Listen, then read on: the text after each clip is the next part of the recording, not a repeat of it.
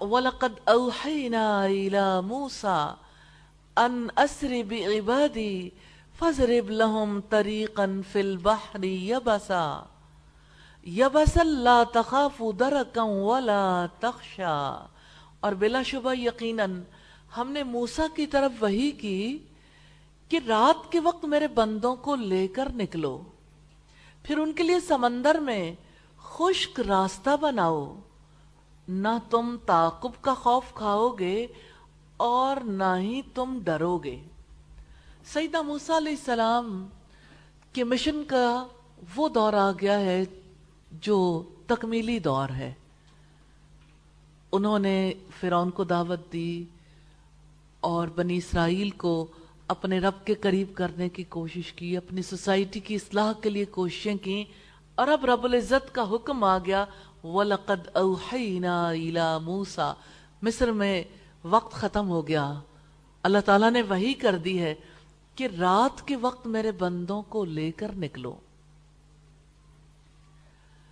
پھر ان کے لیے سمندر میں خشک راستہ بناؤ۔ نہ تم تعقب کا خوف کھاؤ گے اور نہ ہی تم ڈرو گے۔ یہ واپسی ہے۔ حضرت موسیٰ علیہ السلام نے بنی اسرائیل کو لے کر واپس کہاں جانا ہے؟ آپ کو یاد ہوگا، بنی اسرائیل مصر کے باشندے نہیں تھے۔ سب سے پہلے اللہ تعالیٰ کے پیغمبر سیدنا یوسف علیہ السلام بکتے ہوئے مصر آئے تھے۔ بھائیوں کے اس حسد کی وجہ سے اور اللہ تعالیٰ کی تقدیر۔ پھر یوسف علیہ السلام اقتدار تک پہنچے۔ اور حضرت یعقوب علیہ السلام اور ان کے بھائی مصر آئے اور پھر وہیں آباد ہو گئے۔ یوں بنی اسرائیل کی نسل چلی اور اب ان کی اتنی بڑی تعداد ہو گئی تھی۔ جب سیدنا یوسف علیہ السلام آئے تو تنہا تھے۔ اور اب مصر میں یہود کے مقدس دینی ادب میں ہے کہ بنی اسرائیل کی تعداد تقریباً چھ لاکھ تھی۔ اور ایک جگہ ملتا ہے کہ بیس لاکھ تھی، واللہ عالم۔ نہ چھ لاکھ کے بارے میں یقین ہے نہ بیس لاکھ کے بارے میں، ان کی تعداد کے بارے میں رب جانتا ہے۔ ہاں یہ ضرور تھا کہ وہ بڑی تعداد ہو چکے تھے۔ اور اللہ تعالیٰ نے موسیٰ علیہ السلام کو حکم دیا کہ اپنے لوگوں کو وہاں سے نکال کر لے جاؤ۔ یعنی فرعون کی غلامی سے آزاد کر کے آپ انہیں لے کر چلو۔ تو فرعون نے جب سیدہ موسیٰ علیہ السلام کے بنی اسرائیل کے آزاد کرنے کے مطالبے کو ٹال دیا تو رب العزت نے وہی کی، ان اسری بی عبادی، کہ رات کے وقت میرے بندوں کو لے کر نکلو۔ یعنی جب فرعون اور آل فرعون بے خبری میں ہوں گے، اس وقت بنی اسرائیل کو لے کر نکل جائیں۔ جب صبح کے وقت وہ جاگے، تو سارے شہر میں ایک بھی اسرائیلی نہیں تھا۔ اور آپ دیکھیں کہ بنی اسرائیل خدمت گزار تھے۔ بنی اسرائیل ان لوگوں کے لیے بہت بڑی سپورٹ تھے۔ تو مصر کا پورا سپورٹ سسٹم بھاگ رہا ہے۔ حضرت موسیٰ علیہ السلام سب کو لے کے واپس جا رہے ہیں۔ تو ان کی حکومت کی بنیادیں ساری ڈھہ نہیں جائیں گی۔ تو اللہ تعالیٰ نے انہیں یہ حکم دیا کہ دیکھو، سب کے سب اسرائیلیوں کو لے کر واپس چلے جاؤ۔ فرعون کو جب یہ پتا چلا کہ بنی اسرائیل راتوں رات نکل گئے ہیں تو غصے سے چکرا گیا۔ اس نے لشکر جمع کرنے کا حکم دیا اور سورج نکلتے ہی لشکر لے کے ان کے تعاقب میں نکل کھڑا ہوا۔ اس موقع پر رب العزت نے سیدہ موسیٰ علیہ السلام کو حکم دیا فضرب لهم طریقا فی البحر، یا بسا، پھر ان کے لیے سمندر میں خشک راستہ بناؤ، کہ دریا پر اسا مارو، وہ تمہیں راستہ دے دے گا۔ لا تخاف درکا ولا تخشا۔ نہ تم تعقب کا خوف کھاؤ گے اور نہ ہی تم ڈرو گے۔ سیدنا قطادہ کہتے ہیں کہ نہ تو فرعون تجھے پا سکے گا۔ اور نہ تجھے اپنے آگے غرق ہونے کا خوف ہوگا۔ تخشہ سے مراد ہے، یہ بات عام ہے، دونوں ہی خوف کھانے کے لیے آئے ہیں۔ اور تخشہ جو ہے، خشیت سے ہے۔ تخشہ سے مراد ہے آگے ڈوب جانے یا غرق ہونے کا خوف۔ اور پھر اب دیکھیے کہ ابن جریج کہتے ہیں کہ اصحاب موسا نے کہا تھا کہ یہ فرعون ہے، یہ ہمیں پالے گا۔ اور یہ سمندر ہے، اس میں ہم ڈوب جائیں گے۔ تو اللہ تعالیٰ نے یہ بات نازل کی، لا تخافوا درکن تمہیں پکڑے جانے کا کوئی خوف نہ ہو۔ یعنی فرعون والوں سے، ولا تخشا۔ اور نہ تم ڈرو۔ اس بات سے کہ تم سمندر میں ڈوب جاؤ گے۔ تو جب کوئی قوم اللہ تعالیٰ پر توکل کر کے ہمت باندھ لیتی ہے تو اللہ تعالیٰ اسے خوف سے آزاد کر دیتے ہیں۔ توکل کرنے والا ہی تو خوف سے آزاد ہوتا ہے۔ انہوں نے اپنے رب پر توکل کرنا تھا، اسی لیے اللہ پاک نے ان سے کہا کہ پکڑے جانے کا خوف بھی نہ ہو، ڈوب جانے کا خوف بھی نہ ہو۔ تو بے سر و سامانی کے باوجود اللہ تعالیٰ نے ان کی مدد کی اور غیب سے اس کے لیے غلبہ و اقتدار کے سامان پیدا ہونے شروع ہو گئے۔ تو وہ دریا جس نے موسا علیہ السلام اور ان کی قوم کو راستہ دیا، وہ فرعون کے لیے مرگ اور ہلاکت کا سامان بن گیا۔ اس واقعے سے ظاہر ہوتا ہے کہ اللہ تعالیٰ کی مدد شامل حال تھی۔ دریا کا پانی رک جانا، اب سوچیں کبھی پانی کے پہاڑ بھی آپ نے دیکھے ہیں۔ تو حضرت موسیٰ علیہ السلام نے جب آسام آ رہا تھا، آپ جانتے ہیں کہ جب پانی ایک جگہ سے ہٹتا ہے، لہروں کو بھی دیکھیں، بہت بڑی لہر جب اٹھتی ہے تو ویوز کی یہ فارم ہوتی ہے نا۔ تو یہ پانی بھی جب ہٹا تو بیچ کا ایک راستہ تھا، دونوں طرف کی ویوز تو پہاڑوں کی طرح تھی۔ اور اللہ کے حکم سے رکی ہوئی تھی جیسے پہاڑوں۔ تو دریا کا پانی رک جانا، اس کے درمیان سے راستہ بن جانا باہر صورت یہ معجزہ ہے۔ عام حالات میں ایسا نہیں ہوتا، مگر جس نے سمندر پیدا کیے، وہ پلک جھپکنے میں سمندروں کو خشکی میں بدل سکتا ہے، وہ لوہے کو پانی کر سکتا ہے۔ اس کی قدرت کے سامنے ہر چیز متی ہے اور اللہ تعالیٰ یہ چاہتے ہیں کہ ساری کائنات متی ہے۔ انسان ان کو دیکھ کر سبق لے اور خود متی ہو جائے۔ تو اللہ تعالیٰ نے سیدہ موسیٰ علیہ السلام کو سمندر سے گزروا دیا۔ حکم دیا تھا کہ راتوں رات میرے بندوں کو لے چلو۔ پیچھے دشمن ہے، آگے سمندر ہے، دائیں بائیں پرپیچ پہاڑی سلسلے ہیں۔ جائیں تو کہاں جائیں؟ ایسے میں اللہ تعالیٰ ہر مصیبت میں پھنسے ہوئے کو یقین دیتا ہے کہ دیکھو، جس رب نے موسا علیہ السلام کے لیے سمندر میں راستہ بنا دیا تھا، وہ آپ کے لیے بھی آپ کی مشکلات میں سے راستہ بنا دے گا۔ تو راستہ بنانے والا تو رب ہے۔ اللہ تعالیٰ نے فرمایا وَمَن اللَّهَ يَجَعَلْ لَهُ مَخْرَجًا جو کوئی اللہ تعالیٰ سے ڈرتا ہے، وہ اس کے لیے مشکلات سے نکلنے کا راستہ بنا دیتا۔ تو سمندر میں خشک راستہ بن گیا۔ تو وہ رب کائنات جس کا پانیوں پر حکم چلتا ہے، وہ چاہے تو پتھروں کے پہاڑوں کی جگہ پانی کے پہاڑ بنا دے۔ کبھی آپ نے سوچا اس راستے سے جو لوگ گزر رہے ہوں گے، ان کی کیا کیفیت ہوگی؟ ان کی دلی کیفیت، ان کی سوچیں، ان کا خیالات۔ ایک ایک تجربہ ایمان میں اضافہ کرنے والا تھا، لیکن دہشت ناک تھا۔ بیچ میں سے گزرتے ہوئے کیا ان کو خیال نہیں آیا ہوگا؟ شاید ادھر کا پانی آ جائے، شاید ادھر کا آ جائے، شاید اوپر سے آ جائے۔ ہم کہیں یہیں ڈوب نہ جائیں۔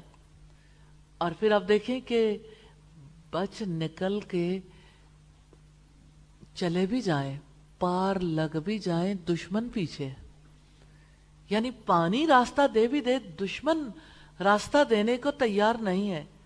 تو اللہ تعالیٰ نے پہلے ہی واضح کر دیا تھا کہ نہ تم تعقب کا خوف کھاؤ، نہ سمندر سے گزرتے ہوئے تمہیں ڈر لگے۔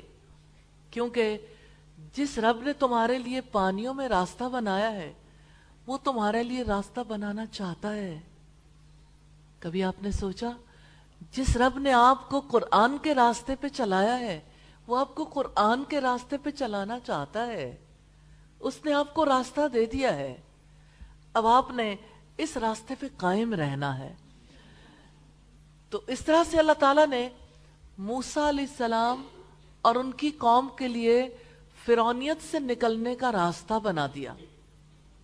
کہ ان کو پکڑے جانے کا خوف بھی نہیں اور سمندر میں ڈوب جانے کا خوف بھی نہیں۔ اس وقت پاکستان کی صورتحال ایسی ہے۔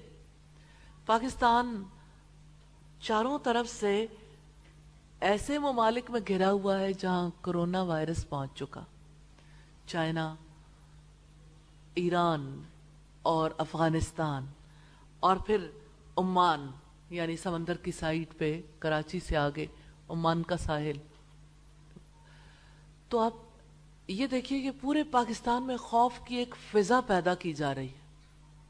اور لوگ خوف زدہ ہو رہے ہیں۔ اور وہ ماسک جو ایٹی روپیز کا تھا، فور ایٹی کا ہو گیا۔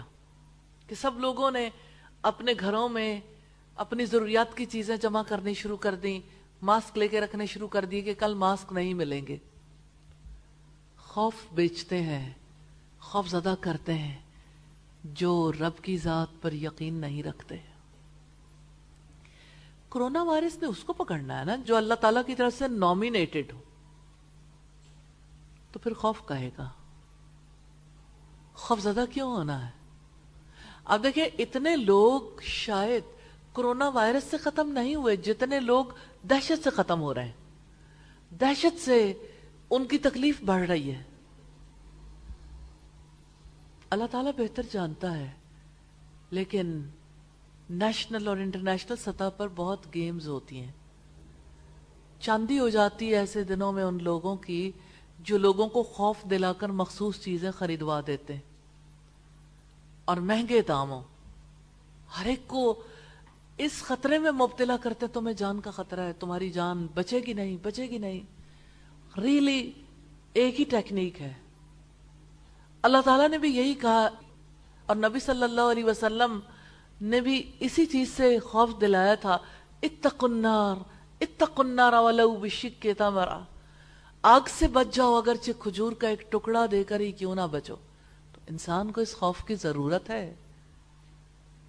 تو انسانوں کو اس خوف سے نکال کر ہمیشہ ہمیشہ اس دنیا میں رہنے کے لیے خوف دلایا جا رہا ہے، پکڑے جاؤ گے۔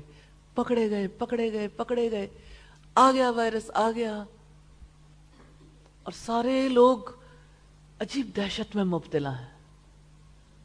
اور یہ دہشت اور یہ خوف ظاہر کرتا ہے کہ اپنے رب پر یقین نہیں ہے، اپنے رب پر ایمان نہیں ہے۔ تو اللہ تعالیٰ نے بنی اسرائیل کو بھی ایسی دہشت سے گزروایا تھا۔ قرب قیامت کے حالات کے بارے میں تو آپ بھی جانتے ہیں۔ یہ سب کچھ تو ہونا ہی ہے۔ ایک کے بعد ایک جھٹکا۔ اور آپ کو پتا ہے، پوری دنیا میں ایسی صورتحال پیدا ہو گئی ہے۔ اچانک بریکنگ نیوز آئے گی حضرت عیسیٰ علیہ السلام آ گئے۔ اس صورتحال میں جو کچھ کیا جا رہا ہے، اس کے بعد حضرت عیسیٰ علیہ السلام کی آمد اور زیادہ قریب آ گئی۔ تو یہ خوف انسان کو چاہیے، لیکن دنیا میں ان چیزوں کا خوف انسان کو کچھ نہیں دیتا۔ جن چیزوں کے خوف میں وہ مبتلا ہے کہ میری زندگی پکڑی جائے گی اور میرے اوپر دشمن غالب آ جائے گا اور اسی طرح سے بہت سارے اور معاملات۔ آپ اگر دیکھیں کہ ایک مخصوص قسم کی دہشت کی فضا ہے۔ وہ دہشت جو تور کی وادی میں پیدا کی گئی تھی اور تور کی وادی میں اللہ تعالیٰ نے تب ستر افراد جو حضرت موسیٰ علیہ السلام کے ساتھ گئے تھے، ان سے یہ کہا تھا خزو ما تینا کم بے جو کچھ ہم تمہیں دے رہے ہیں اسے قوت سے پکڑ لو۔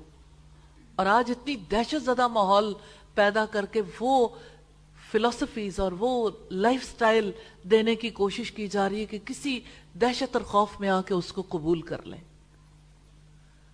خوف زدہ نہیں ہونا۔ دہشت میں مبتلا نہیں ہونا۔ موت نے وقت پر آنا ہے۔ اور موت سے بھاگ کر کہیں نہیں جا سکتے۔ اپنے رب پر یقین رکھنا ہے۔ یہ یقین آپ کو پاک رکھے گا۔ یہ یقین آپ کو آگے بڑھائے گا۔ اور کبھی رب کے مقابلے میں انسانوں کی دی ہوئی فلسفیز کو قبول نہیں کرنا۔ اللہ تعالی ہم سب کو توفیق عطا فرمائے کہ ہم رب کی بات پر راضی ہو جائیں، ہم رسول کی بات پر راضی ہو جائیں اور اللہ تعالی ہمیں اس باطل کے شکنجے سے بچا لے اور سب مسلمانوں کو اور ساری دنیا کے انسانوں کو باطل کے شکنجے سے چھڑا دے۔ فَأَتْبَاهُمْ فِرَعُونُ بِجُنُودِهِ فَغَشِيَهُمْ مِنَ الْيَمِّ مَا غَشِيَهُمْ۔ پھر فرعون نے اپنے لشکروں کے ساتھ ان کا پیچھا کیا، تو ان کو سمندر سے ڈھانپ لیا۔ اس چیز نے، جس نے انہیں ڈھانپا۔ فرعون اور اس کے لشکروں نے پیچھا تو کیا، لیکن انجام کیا ہوا؟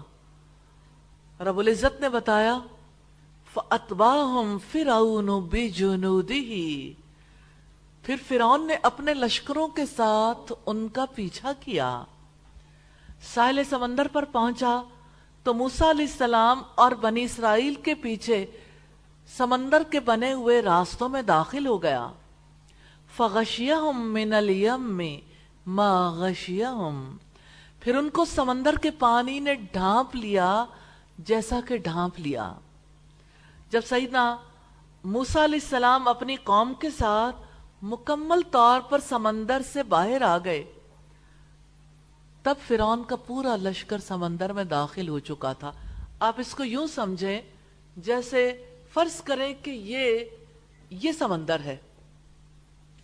یہاں سے حضرت موسیٰ علیہ السلام اور ان کے ساتھی انٹر ہوئے، بالکل بیچ میں پہنچے تو پتا چلا فرعون بھی آ گیا ہے۔ یہ فرعون بھی انٹر ہو گیا، یہ اور آگے جا رہے ہیں، آگے جا رہے ہیں، آگے جا رہے ہیں، یہ گئے، یہ باہر نکل گئے۔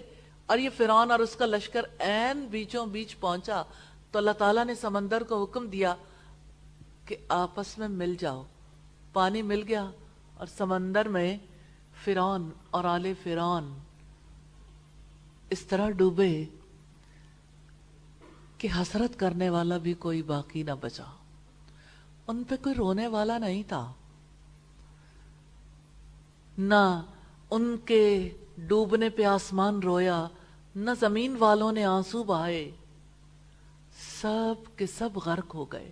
نہ جا اس کے تحمل پر کہ بے ڈھب ہے گرفت اس کی، ڈر اس کی دیر گیری سے کہ سخت ہے انتقام اس کا۔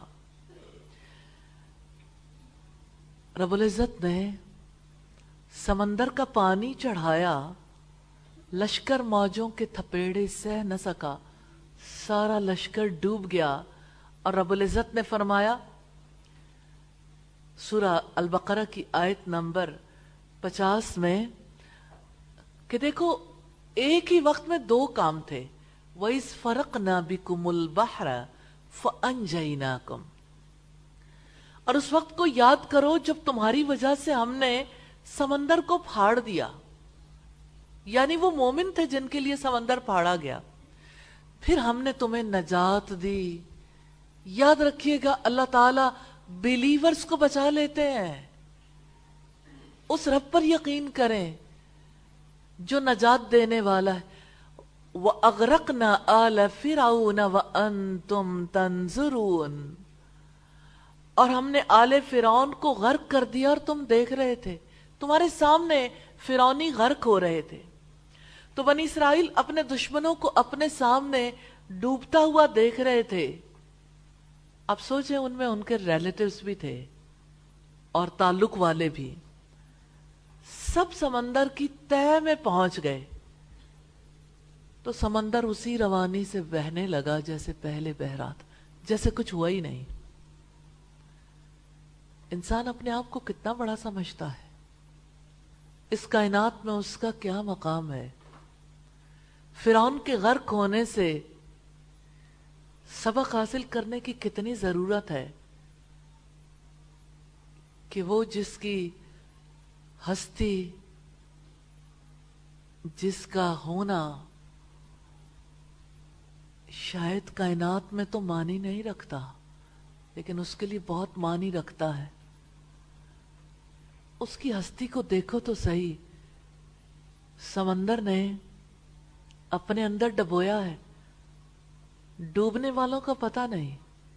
کوئی پتہ کرنا بھی نہیں چاہتا اور سمندر روانی سے بہ رہا ہے، جیسے کچھ ہوا ہی نہیں۔ اس کائنات میں کسی انسان کا ہونا اور نہ ہونا کیسے میٹر کرتا ہے؟ جب کوئی ایمان لے آتا ہے تو اس کی ویلیو ہو جاتی، اور جب کوئی بے ایمان ہو جاتا ہے تو پتہ ہی نہیں چلتا۔ تو یوں جو کہتا تھا میں سب سے بڑا رب ہوں، اللہ تعالیٰ نے اسے اور اس کی ربوبیت کے دعوے کو غرق کر دیا، سبھی کچھ ڈبو دیا۔ سمندر میں اتنا فہم کہاں سے آ گیا؟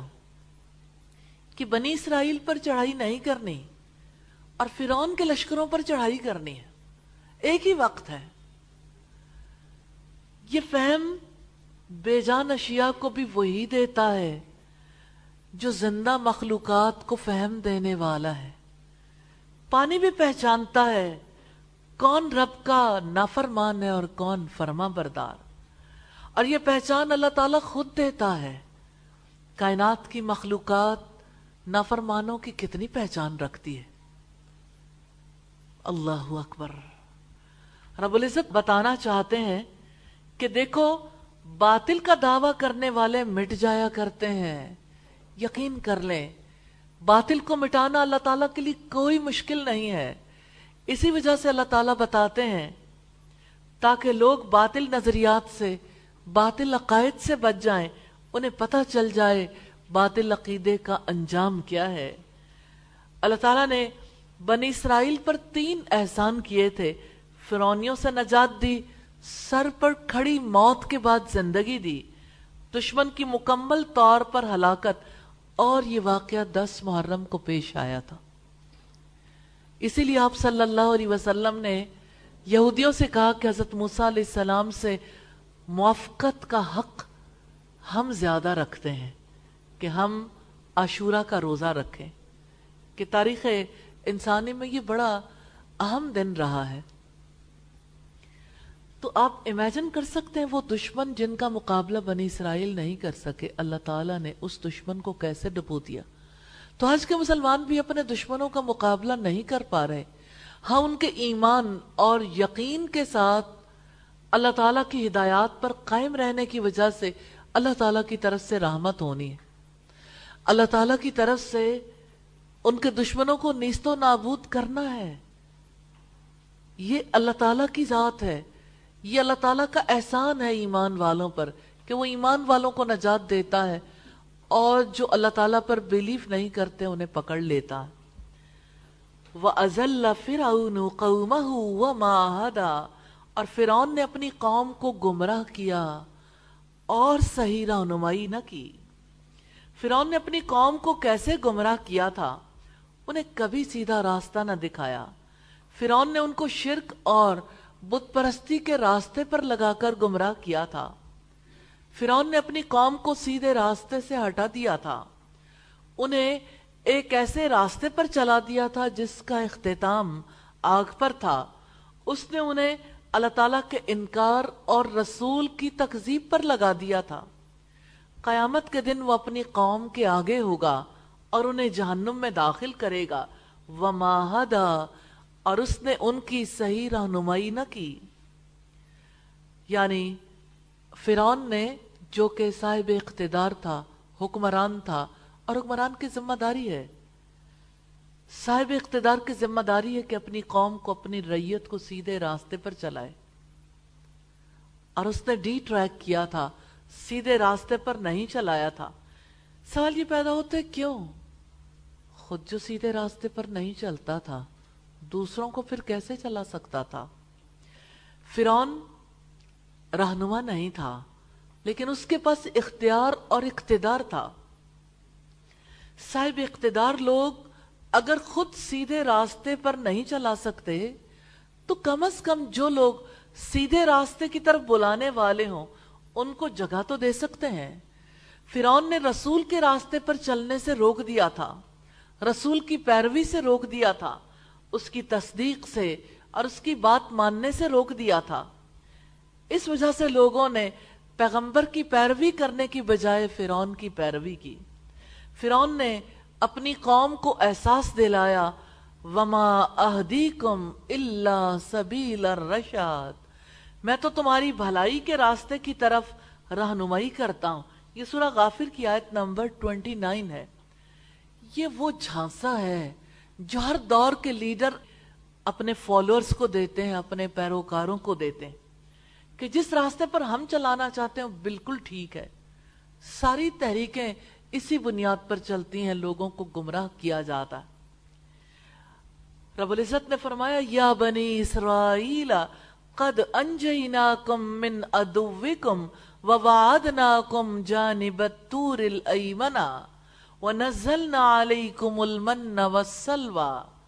اے بنی اسرائیل، یقیناً ہم نے تمہیں تمہارے دشمن سے نجات دلائی اور ہم نے پہاڑ کی دائیں جانب کا تمہیں وعدہ دیا اور ہم نے تم پر منو سلوہ نازل کیا۔ اللہ تعالیٰ نے بنی اسرائیل کو احسانات یاد دلائے ہیں۔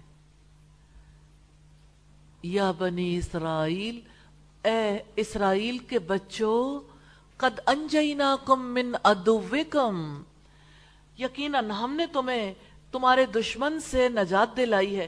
تمہاری آنکھوں کے سامنے تمہارا دشمن ڈبو دیا۔ دیکھو تو صحیح، جو اپنے آپ کو بڑا رب کہتا تھا، کیسے اس کا تاج اچھال دیا، کیسے اس کا تخت گرا دیا۔ ہاں اللہ تعالیٰ ایسے ہی ظالموں کے تاج گراتے ہیں۔ ان کے تخت اچھالتے ہیں۔ اللہ تعالیٰ کی قدرت اور اس کے اختیار کو دیکھنا چاہتے ہیں۔ تو پسی ہوئی قوم میں دیکھیے کیسے پسے ہوئے لوگوں کو رب تعالیٰ اٹھاتے ہیں۔ اللہ تعالیٰ نے دبی ہوئی پسی ہوئی قوم کو ایسے اٹھایا کہ ان کی آنکھوں کے سامنے ان کے دشمن کو غرق کر دیا، جس نے انہیں صدیوں سے غلام بنا رکھا تھا۔ یوں ثابت ہو گیا کہ کسی بھی طاقتور بادشاہ کو اللہ تعالیٰ جب چاہے لمحوں میں سمندر میں غرق کر سکتا۔ ہے طاقت اللہ تعالیٰ کی ہے، قوت اللہ تعالیٰ کی ہے، زور اللہ تعالیٰ کا ہے، فیصلے اللہ تعالیٰ کے ہیں، ہدایت بھی اللہ تعالیٰ کی ہے۔ لہذا اس کی ہدایت پر چلیں۔ اہدین السراط المستقیم، ہمیں سیدھے راستے پر چلا دے۔ ہمیں سیدھا راستہ دکھا دے، اس پر چلا دے کہ تو ہی ہدایت دینے والا ہے۔ سورہ البقرہ کی آیت نمبر 49 اور 50 میں بھی اسی موضوع کا تذکرہ ہمیں ملتا ہے۔ پھر فرمایا، وَوَعَدْنَاكُمْ جَانِبَ التُّورِ الْأَيْمَنَا اور ہم نے پہاڑ کی دائیں جانب کا تمہیں وعدہ دیا۔ ملاقات کا وعدہ سیدنا موسیٰ علیہ السلام کو تورات عطا کرنے کے لیے کیا۔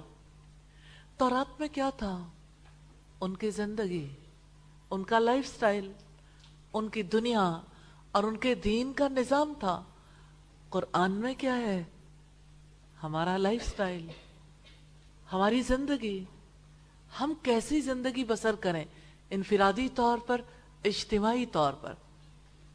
اللہ تعالیٰ نے فرمایا لقد انزلنا الیکم کتابا۔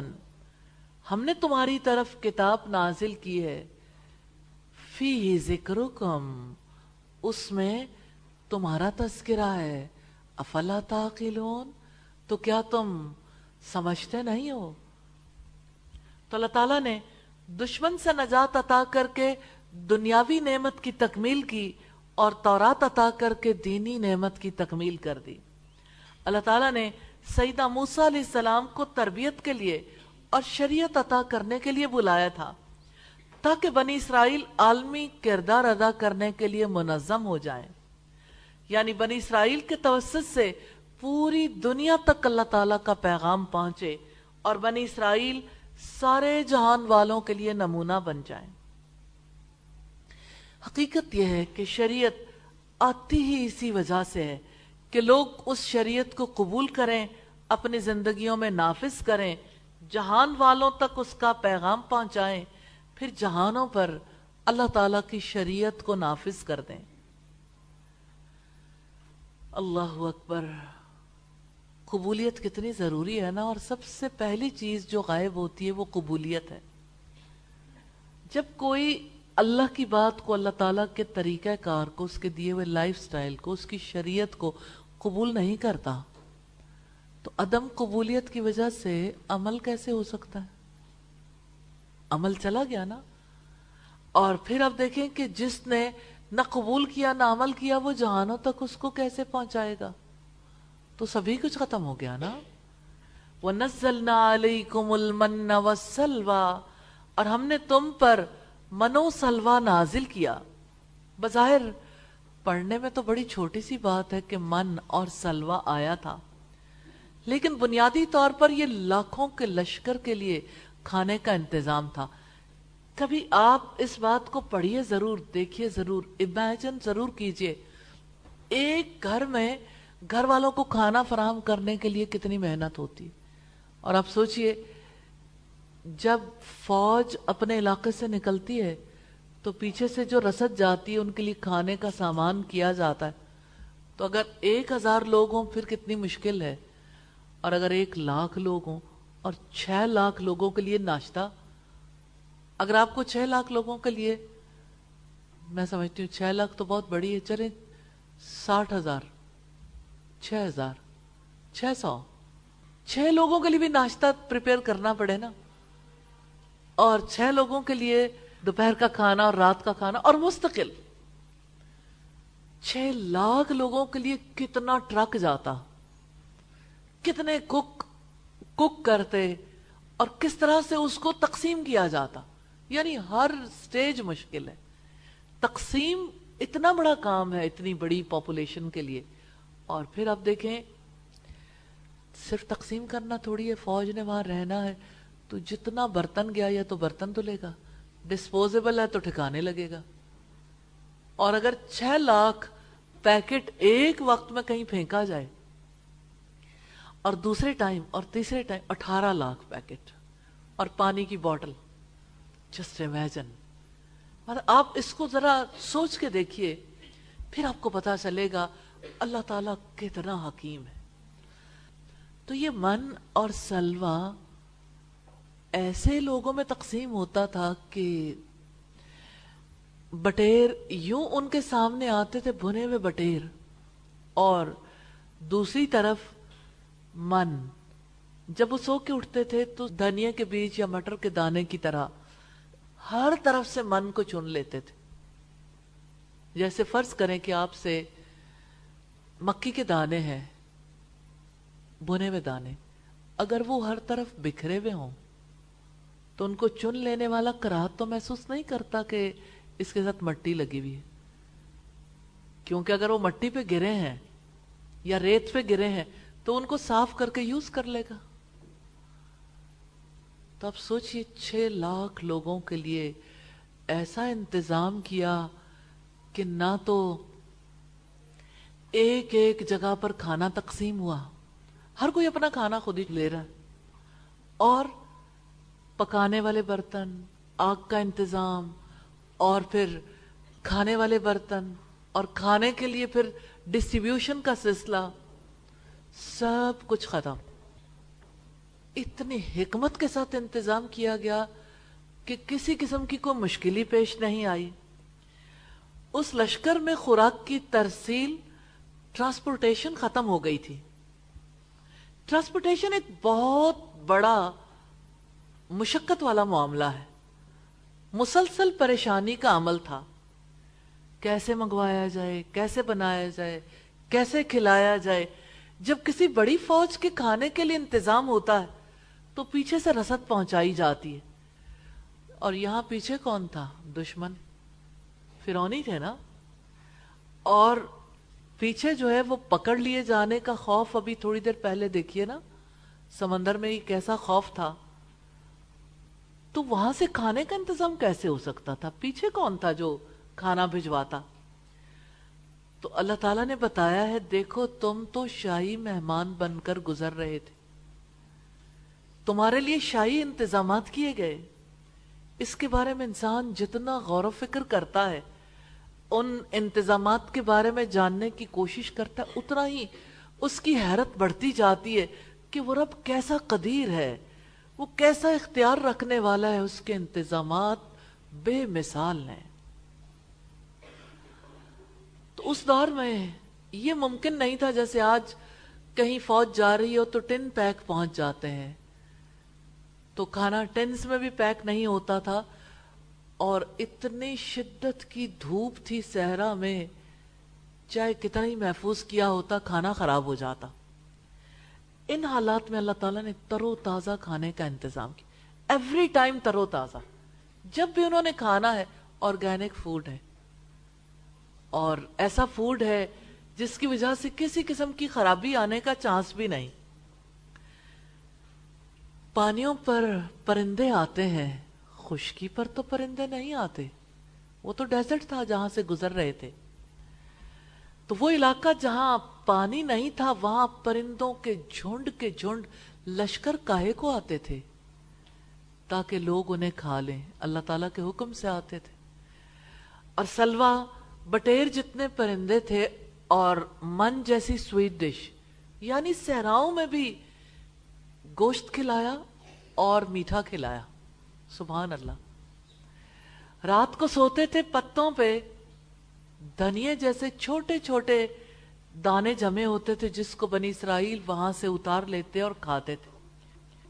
اور اب جانتے ان کا یہ سفر جاری تھا۔ انہیں ایک مقام پر ٹھہرنا نہیں تھا۔ اور اس انتظام کا بھی خوبصورت پہلو ہے کہ اس میں نہ تو برتن چاہیے تھے، نہ برتنوں کی دھلائی، نہ دسترخوان بچھانے کی ضرورت، نہ گاڑیاں کے پیچھے سے کھانا آئے۔ نہ پیچھے سے مال چاہیے کہ اتنے بڑے پیمانے پہ گوشت فراہم کریں۔ اور یہود کا مقدس دینی ادب بتاتا ہے کہ چھ لاکھ کے قریب لوگ تھے، کم ہو یا زیادہ، آپ یہ امیجن کریں پرندے کتنے آتے ہوں گے۔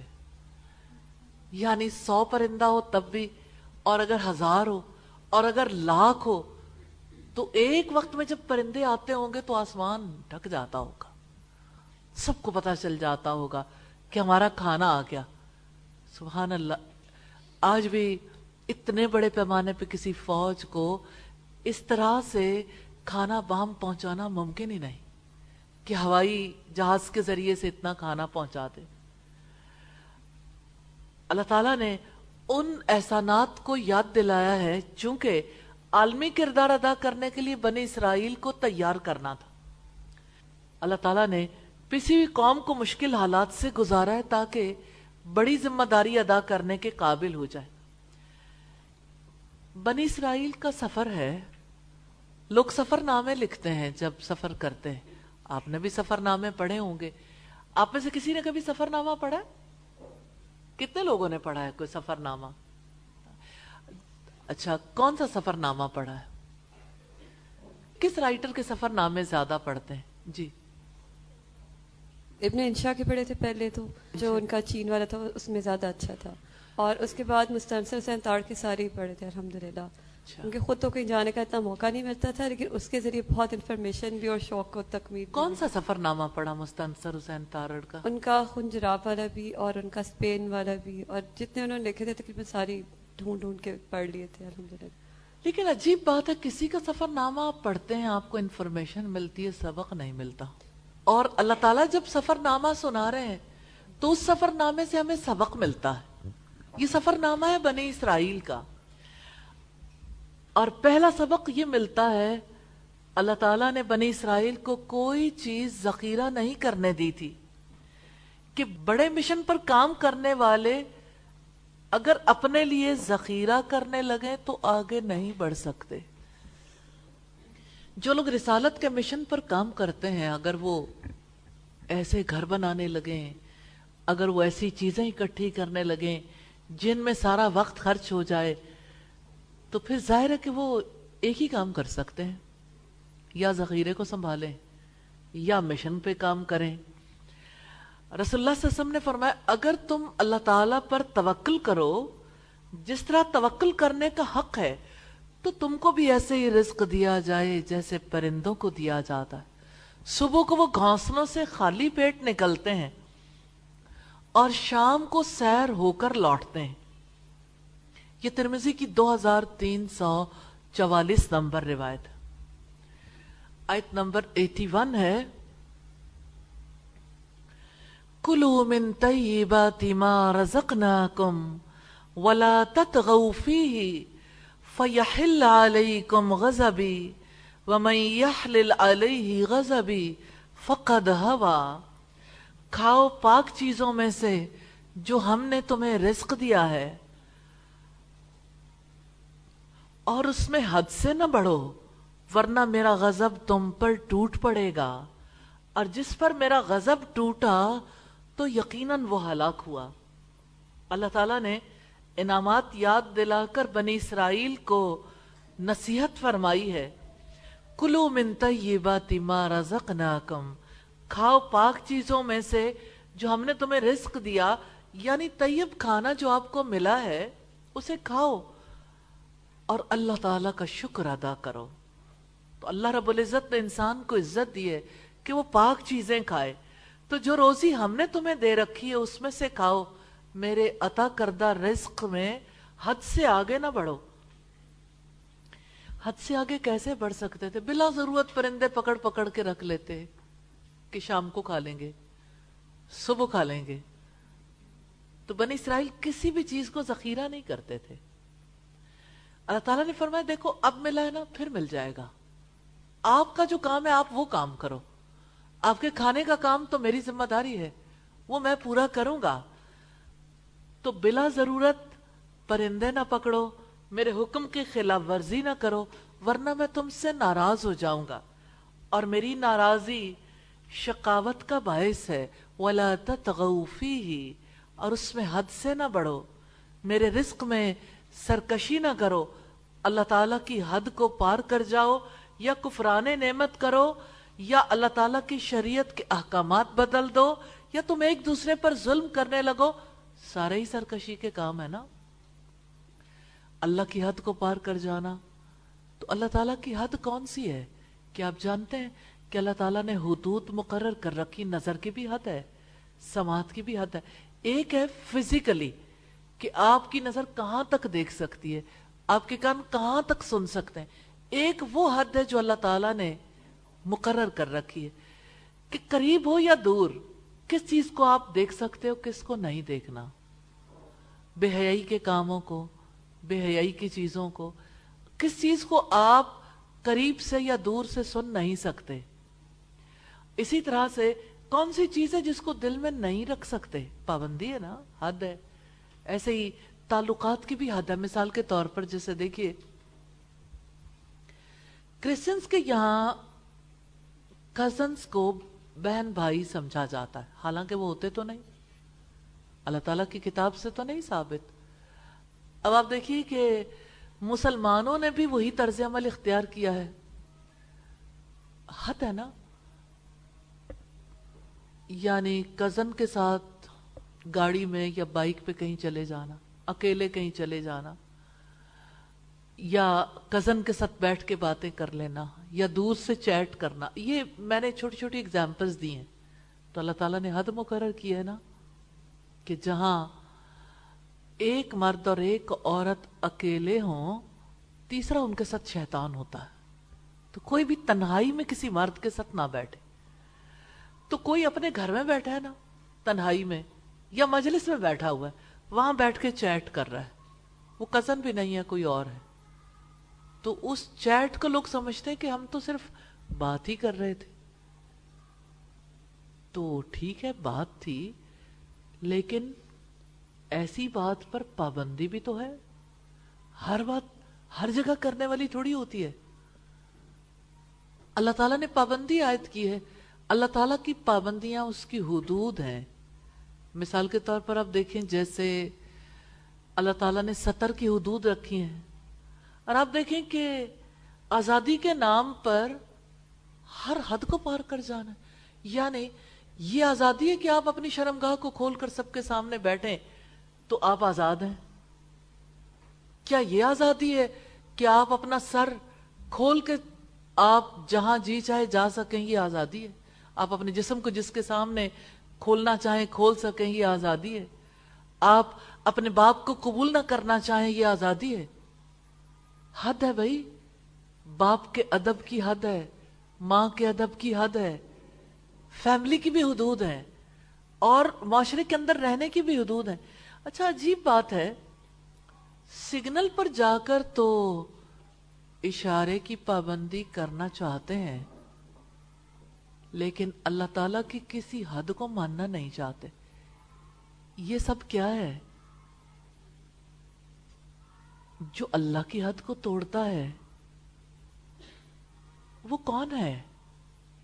وہ کیا بننا چاہتا ہے؟ وہ دنیا میں کیا کر دینا چاہتا ہے؟ فساد فساد پھیلانا چاہتا ہے نا؟ تو اللہ تعالیٰ نے اسے تغیان سرکشی قرار دیا ہے۔ اور سہرا میں سرکشی کیا تھی؟ ریلی اپنے گھر میں بھی سرکشی ہے۔ سہرا کی بات تو ظاہرہ ایک آگے کی بات۔ ہے پیٹ بھر کر کھانا۔ اتنا پیٹ بھر کر کھائیں کہ اللہ تعالیٰ یاد ہی نہ آئے۔ نبی صلی اللہ علیہ وسلم نے جو نصیحت کی وہ کیا ہے؟ بھوک رکھ کر کھائیں۔ کیوں؟ کیونکہ پیٹ بھر کر کھانا انسان کو غافل کر دیتا ہے۔ اور سرکش وہ ہے جو حلال کو چھوڑ کر حرام کی طرف لپ کے حرام سے پیٹ بھرنا چاہے، جو اللہ تعالیٰ کی نعمتوں کا انکار کرے، جو کفران نعمت کرے۔ سیدنا ابن عباس رضی اللہ تعالیٰ عنہ کہتے ہیں کہ یہ جو بات کہی، ولا تتغوفی تو اس کا مطلب ہے کہ تم اس معاملے میں ظلم نہ کرو اور کفران نعمت نہ کرو، کیونکہ نعمتوں کا کفران کرنا یعنی شکر ادا نہ کرنا اور ظلم کرنا سرکشوں میں شامل کر دیتا۔ اور خاص بات ہے کہ حلال اور پاک چیزیں کھا کر میری دی ہوئی غذاؤں سے قوت حاصل کر کے میری نافرمانی کے کام نہ کرو۔ یہ سرکشی ہے۔ اور ایک اور بات کہی گئی کہ تم ذخیرہ نہ کرو۔ یعنی جو رزق ہم نے تمہیں دیا ہے اس پر شکر ادا کرو۔ زیادتی نہ کرو۔ اللہ تعالیٰ کی حدود سے تجاوز نہ کرو۔ جیسے اسراف ہے یا اطراہٹ، یا اسی طرح سے مستحق سے روک دینا ہے۔ فَيَحِلَّ عَلَيْكُمْ غَزَبِي ورنہ میرا غزب تم پر ٹوٹ پڑے گا۔ سرکشی کرنے والوں کی سزا اللہ تعالیٰ کی ناراضگی اور اس کے غزب کے سوا کچھ نہیں۔ وَمَن يَحْلِلْ عَلَيْهِ غَزَبِي فقد ہوا اور جس پر میرا غزب ٹوٹ پڑا تو یقیناً وہ ہلاک ہوا۔ کیونکہ وہ اللہ تعالیٰ کی رضا اور احسان سے محروم ہو گیا، اس کی ناراضی اور اس کا خسارہ حصے میں آیا۔ اللہ تعالیٰ نے یہ واضح کیا کہ دیکھو فرعون سرکش تھا۔ اللہ تعالیٰ نے اسے کیسے گرا دیا؟ وہ اپنے آپ کو بڑا سمجھتا تھا۔ اللہ تعالیٰ نے سمندر میں ڈبو کر بعد میں آنے والوں کو تکبر اور سرکشی کا انجام دکھایا ہے تاکہ وہ عبرت حاصل کریں۔ وَإِنِّي لَغَفَّارٌ لِمَنْ تَابَ وَآمَنَ وَعَمِلَ صَالِحًا ثُمَّ اهْتَدَى۔ اور بلا شبہ، جس شخص نے توبہ کی اور ایمان لایا اور نیک عمل کیے، پھر سیدھی راہ پر چلا۔ تو یقیناً میں بہت بخشنے والا ہوں۔ اللہ تعالیٰ نے واضح کیا ہے کہ وہ کس کو بخش دیتا ہے۔ اللہ تعالیٰ توبہ کر کے ایمان لا کر نیک عمل کرنے والوں کو سیدھا چلنے والوں کے لیے بہت بخشنے والا ہے۔ وہ انی لغفار تو یقیناً میں بہت بخشنے والا ہوں۔ اپنے بندوں کو عذاب سے بچانے والا ہوں۔ جو عذاب کے مستحق ہو چکے، ان کے گناہوں سے درگزر کرنے والا ہوں۔ لمن تابا۔ اس شخص کے لیے جس نے توبہ کی، جس نے شرک سے اجتناب کیا، وہ آمنا اور ایمان لایا۔ یعنی کفر، شرک، فسق اور فجور سے توبہ کر کے اللہ تعالی اس کے فرشتوں، اس کے رسولوں، اس کی کتابوں اور آخرت کے دن پر اور تقدیر پر ایمان لایا۔ وعمل صالحا، اور نیک عمل کیے یعنی جس نے اپنے عمل کو اللہ تعالیٰ کے لیے خالص کر لیا، اور نبی صلی اللہ علیہ وسلم کی سنت کے مطابق عمل کیا، اور اپنے عمل میں اخلاص پیدا کر لیا۔ رب العزت اس کو عذاب سے بچا لیں گے، ان کے گناہوں سے درگزر کریں گے، اور انہیں بخش دیں گے۔ مہتدا پھر سیدھی راہ پر چلا۔ ربی بن انس کہتے ہیں، جس نے نبی صلی اللہ علیہ وسلم کی سنت کو لازم پکڑ لیا۔ قطادہ رحمہ اللہ کہتے ہیں، اس نے اسلام کو لازم پکڑ لیا، پھر وہ اسی اسلام پر رہا۔ تو انسان اپنی غلطی سے نیکی اور ہدایت تک کا سفر کیسے کرتا ہے؟ ایسا نہیں ہے کہ ایک بار انسان ہدایت کی طرف آئے تو وہ ہمیشہ اسی کی طرف رہے گا۔ انسان اپنی زندگی میں مستقل سفر کرتا ہے۔ ایک آپ کی زندگی بھی ہے نا۔ آپ نے قرآن کے سفر کا آغاز کیا۔ اب مڈ میں ہے۔ الحمدللہ۔ لیکن ایسا نہیں ہے کہ یہ سفر، قرآن کا یہ سفر ایک سال جاری رہا تو زندگی بھر جاری رہے گا۔ ایسا نہیں ہے۔ دعا ہے کہ اللہ تعالیٰ زندگی بھر جاری رکھے۔ لیکن یاد رکھیے گا، اگر کوئی ہدایت کا سفر نہیں کرتا، تو وہ گمراہی کا سفر ضرور کر لیتا۔ یعنی اب دیکھیں، کوئی شخص ایسا نہیں ہے جو سفر نہ کر رہا ہو۔ سفر تو ہر ایک کو کرنا ہی ہے۔ اب اگر ایک فرد ہے جو اپنی زندگی میں اللہ تعالیٰ کی کتاب پڑھ چکا، اس نے نبی سسم کی تعلیمات پڑھی ہیں۔ لیکن اب اس کی زندگی کی مصروفیات اور ہو گئی۔ تو اس کی زندگی کا سفر بدل گیا ہے بھائی۔ اس کا سفر اب ہدایت کا سفر نہیں رہا۔ کیونکہ نبی صلی اللہ علیہ وسلم نے فرمایا خیارکم من تعلم القرآن وعلمہ تم میں سے بہترین لوگ وہ ہیں جو خود قرآن سیکھیں اور دوسروں کو سکھائیں۔ تو جو سیکھتا رہتا ہے، سکھاتا رہتا ہے، اس کا ہدایت کا سفر جاری رہتا ہے۔ اور جو چھوڑ دیتا ہے، گمراہ ہو جاتا ہے، راستہ بھول جاتا ہے، اس سے راستہ چھوٹ جاتا ہے۔ پھر ہم دیکھتے ہیں کہ انسان ہدایت کے راستے پر چلتے ہوئے بھی خطائیں کر جاتا ہے۔ جب اس سے گناہ ہوتا ہے نا، تو اس کے پورے عمل میں خرابی آ جاتی ہے۔ جس وقت انسان غلطی کرتا ہے اس وقت اس کی کیفیت ایسی ہو جاتی گویا وہ پورا انسان خالی ہو گیا۔ پھر وہ نماز پڑھے تو بھی خالی، ذکر کرے تو بھی خالی، دعائیں مانگے تو بھی خالی۔ پھر کوئی نیکی کا کام کرنا چاہتا ہے، صدقہ و خیرات کرنا چاہے تو بھی خالی ویکیوم بڑھتا جاتا ہے۔ جب تک وہ غلطی سے نکل نہیں جاتا، اس وقت تک اس کے اندر خلا پیدا ہوتا رہتا۔ توبہ ضروری ہے۔ اس غلطی کو ترک کرنا ضروری ہے۔ شیطان کے لیے یہ خلا بہت مؤثر ہے، کیونکہ وہ ذات کے خلا کو پر کرنے کے لیے انسان کو کھینچتا ہے کہ دیکھو، موسیقی روح کی غذا ہے۔ موسیقی تمہارے خلا کو پر کرے گی۔ کیونکہ خلا کی وجہ سے انسان بے کلی اور استراب محسوس کرتا ہے۔ اسے سمجھ نہیں آتی کیا کروں، کیا نہ کروں۔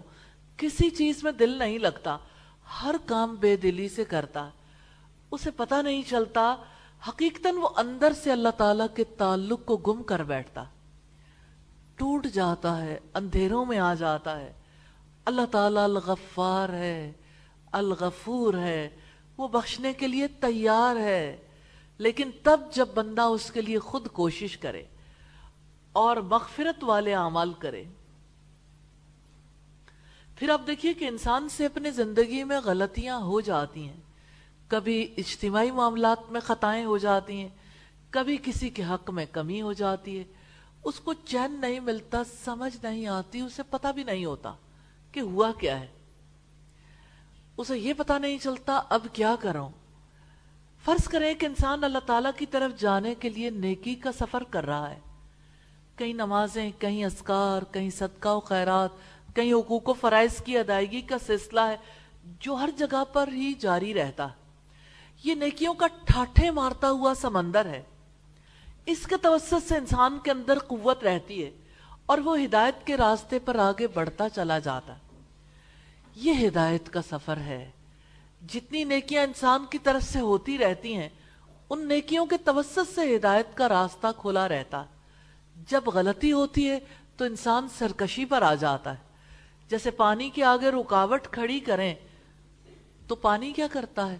وہاں سے نہیں بہ سکتا، وہ کہیں اور نکل جاتا ہے۔ ارد گرد، حد سے نکل جاتا ہے۔ اپنی حد اور دائرے سے باہر نکلنا ہی سرکشی ہے۔ یوں انسان ایک غلطی سے حد سے باہر نکلنے لگتا ہے۔ اب اللہ تعالیٰ چاہیں کہ اس غلطی کو ختم کر دیں، تاکہ حد کے اندر رہیں۔ اب ایک انسان کو ندامت ہے کہ یہ میرے ساتھ کیا ہو گیا۔ اس ندامت کی وجہ سے اللہ تعالیٰ کے آگے آجزی سے جھک جاتا ہے، اپنے رب کا دامن تھام لیتا ہے، اپنے معاہدے کو دہراتا ہے، پھر وہ نیک عمل کرتا رہتا ہے۔ تو نیکی کے راستے پر گامزن ہو جاتا ہے۔ یوں ہدایت کے راستے پر چلتا چلا جاتا ہے۔ یا اللہ، ہم سب کو ہدایت کے راستے پر چلائے رکھنا۔ اور الہی موت تک ہدایت کے راستے پہ چلانا اور یا اللہ ہمیں ہدایت یافتہ لوگوں میں شامل فرما دینا اور الہی ہمیں ہدایت یافتہ لوگوں کے ساتھ ہی حشر کے میدان میں اٹھانا۔ وما آجلک ان قومک یا موسیٰ اور کیا چیز تمہیں اپنی قوم سے جلدی لے آئی اے موسیٰ؟ سارا لشکر جا رہا ہے۔ چھ لاکھ افراد۔ اور حضرت موسیٰ علیہ السلام نے کہا ہے، تم آؤ ذرا میں آگے جاتا ہوں۔ سیدہ موسیٰ علیہ السلام کہاں گئے تھے؟ تور کی جانب۔ جلدی جلدی پہنچنا چاہتے تھے۔ سوال یہ پیدا ہوتا ہے، کیوں؟ تورات جو ملنی تھی۔ جس کے لیے پوری قوم کو ساتھ لے کر جانا تھا، لیکن وہ جلدی کر کے مقررہ دن سے پہلے پہنچ گئے۔ اللہ تعالیٰ سے ملاقات کے شوق میں قوم کو پیچھے چھوڑ گئے۔ تو رب العزت نے سوال کیا، وما آجلک ان قومک یا موسیٰ؟ اور کیا چیز تمہیں اپنی قوم سے جلدی لے آئی اے موسیٰ؟ سیدہ موسیٰ علیہ السلام نشے میں سرشار تھے۔ انہوں نے اللہ تعالیٰ سے ہم کلامی کی مٹھاس پائی تھی۔ اس لیے وہ جلدی کر کے مقررہ دن سے پہلے رب سے ملاقات کے اشتیاق میں پہنچ گئے اور قوم کو پیچھے چھوڑ دیا۔ کیا آپ کو یاد ہے کہ موسیٰ علیہ السلام کہاں سے چلے تھے مدین سے؟ پھر انہوں نے ایک آگ دیکھی۔ وہاں سے انگارہ لینے گئے تھے، راستہ پوچھنے گئے تھے اور رب کا راستہ پا لیا۔ وہاں انہوں نے سنا، آگ سے آواز آئی انی آن اللہ بے شک میں اللہ ہوں، کیا حال ہوا ہوگا؟ اور حضرت موسیٰ علیہ السلام کی بات چیت جو تور میں ہوئی، اور اللہ تعالیٰ نے انہیں کہا کہ آپ فیرون کے پاس جاؤ، وہ سرکش ہو گیا۔ پھر بنی اسرائیل میں جانا فیرون کے دربار میں، اور فیرون کی سرکشی مقابلہ کرنا، پھر بنی اسرائیل کو ساتھ لے کر واپس آنا، کئی سال لگ گئے ہیں۔ واپس آتے آتے اور اب دوبارہ جب قوم کو لے کر نکلے ہیں تو تیزی ہے ملاقات کے لیے۔ پھر ہم کلامی ہوگی، پھر بات چیت۔ اور اب سوچیں، اپنے کسی پیارے انسان سے ملاقات کرنی ہونا تب انسان کے اندر کتنا شوق ہوتا ہے۔ اور یہ تو جہانوں کے بادشاہ سے ملاقات۔ اس ملاقات کے شوق نے ٹھہرنا نہیں دیا۔ تو اللہ تعالیٰ نے پوچھا، تمہیں کیا چیز جلدی لے آئی اے موسا کالا ہم اولائی اثری اجل تو کا ربی لتردا موسا نے کہا، وہ لوگ میرے نشان قدم پر ہی ہیں یعنی پیچھے پیچھے آ رہے ہیں۔ اور اے میرے رب، میں جلدی آپ کی طرف آ گیا تاکہ آپ راضی ہو جائیں۔ سیدہ موسیٰ علیہ السلام نے عرض کی کہ قوم میرے پیچھے پیچھے آ رہی ہے، وہ تور کے قریب پہنچ کر ٹھہر جائیں گے۔ وہ اجل تو کا رب اور اے میرے رب، میں جلدی آپ کی طرف آ گیا تاکہ آپ راضی ہو جائیں۔ موسیٰ علیہ السلام نے عرض کیا کہ میں تیری خوشی کے لیے، تیری رضا کے لیے، تیری ملاقات کا شوق ہے جو مجھے جلدی لے آیا۔ میں یہ چاہتا ہوں تیرا قرب ملے اور تو مجھ سے راضی ہو جائے۔ سیدہ موسیٰ علیہ السلام نے رب سے ملاقات کی اور رب کی باتیں سننے کی شوق میں اجلت کی تھی۔ وہ اپنی قوم کے ستر سرداروں کو لے کر آ رہے تھے۔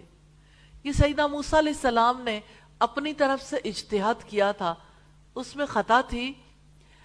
اس وجہ سے ان پر عطاب ہوا کہ اجلت دین میں پسندیدہ کام نہیں ہے۔ جلدی کا کام شیطان کا۔ ہاں۔ کچھ کام ایسے ہیں جس میں اللہ تعالیٰ صرف جلدی کرنے کا حکم نہیں دیتے، دوڑنے کا۔ جیسے کہ رب العزت نے فرمایا، وَسَارِعُوا إِلَى مَغْفِرَةٍ مِّن رَبِّكُمْ وَجَنَّةٍ أَرْضُهَا السَّمَاوَاتُ وَالْأَرْضُ اُعِدَّتْ لِلْمُتَّقِينَ۔ اور اپنے رب کی مغفرت اور جنت کی طرف دوڑو۔ دوڑو دوڑو۔ سادہ آسانی کے ساتھ آہستہ آہستہ قدموں سے بوجھل قدموں سے نہ چلو، بھاگ دوڑ کرو۔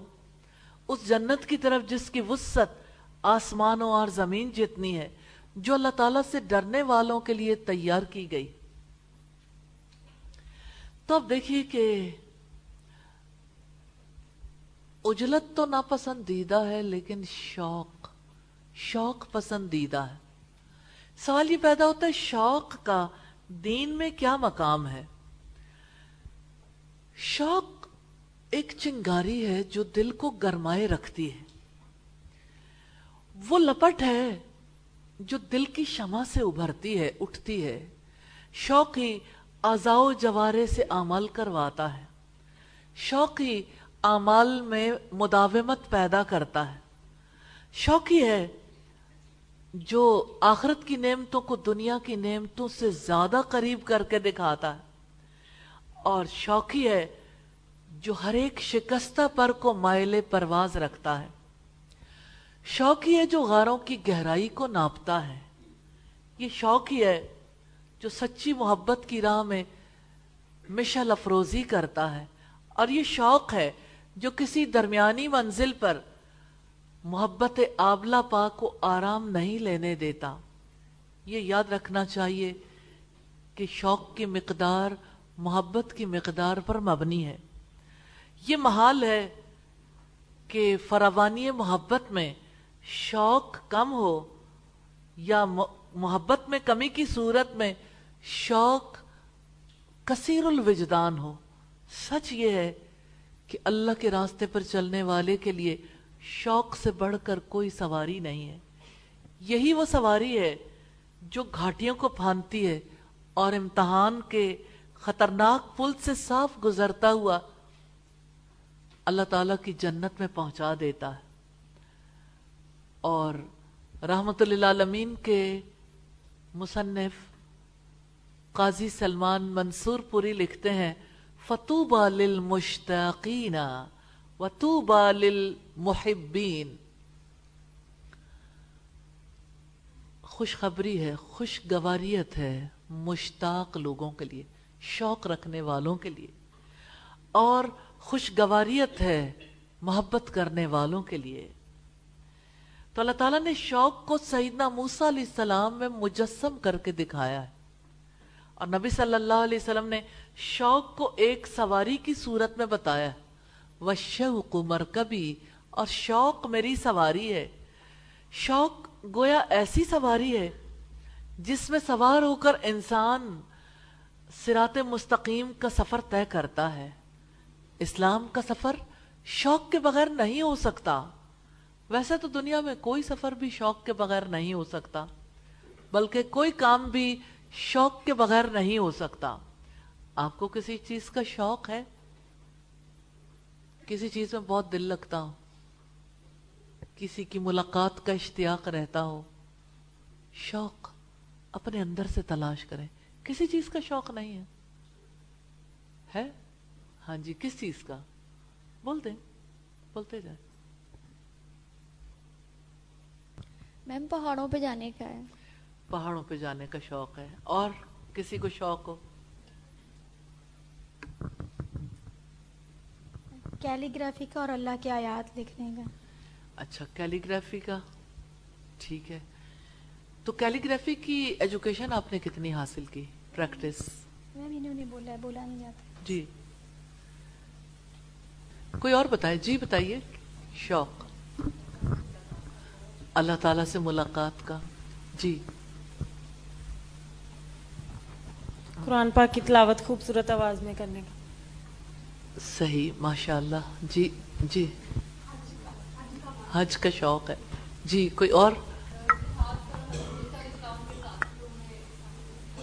ٹھیک ہے۔ انبیاء کے ساتھیوں میں شامل ہونے کا شوق ہے۔ ٹھیک ہے۔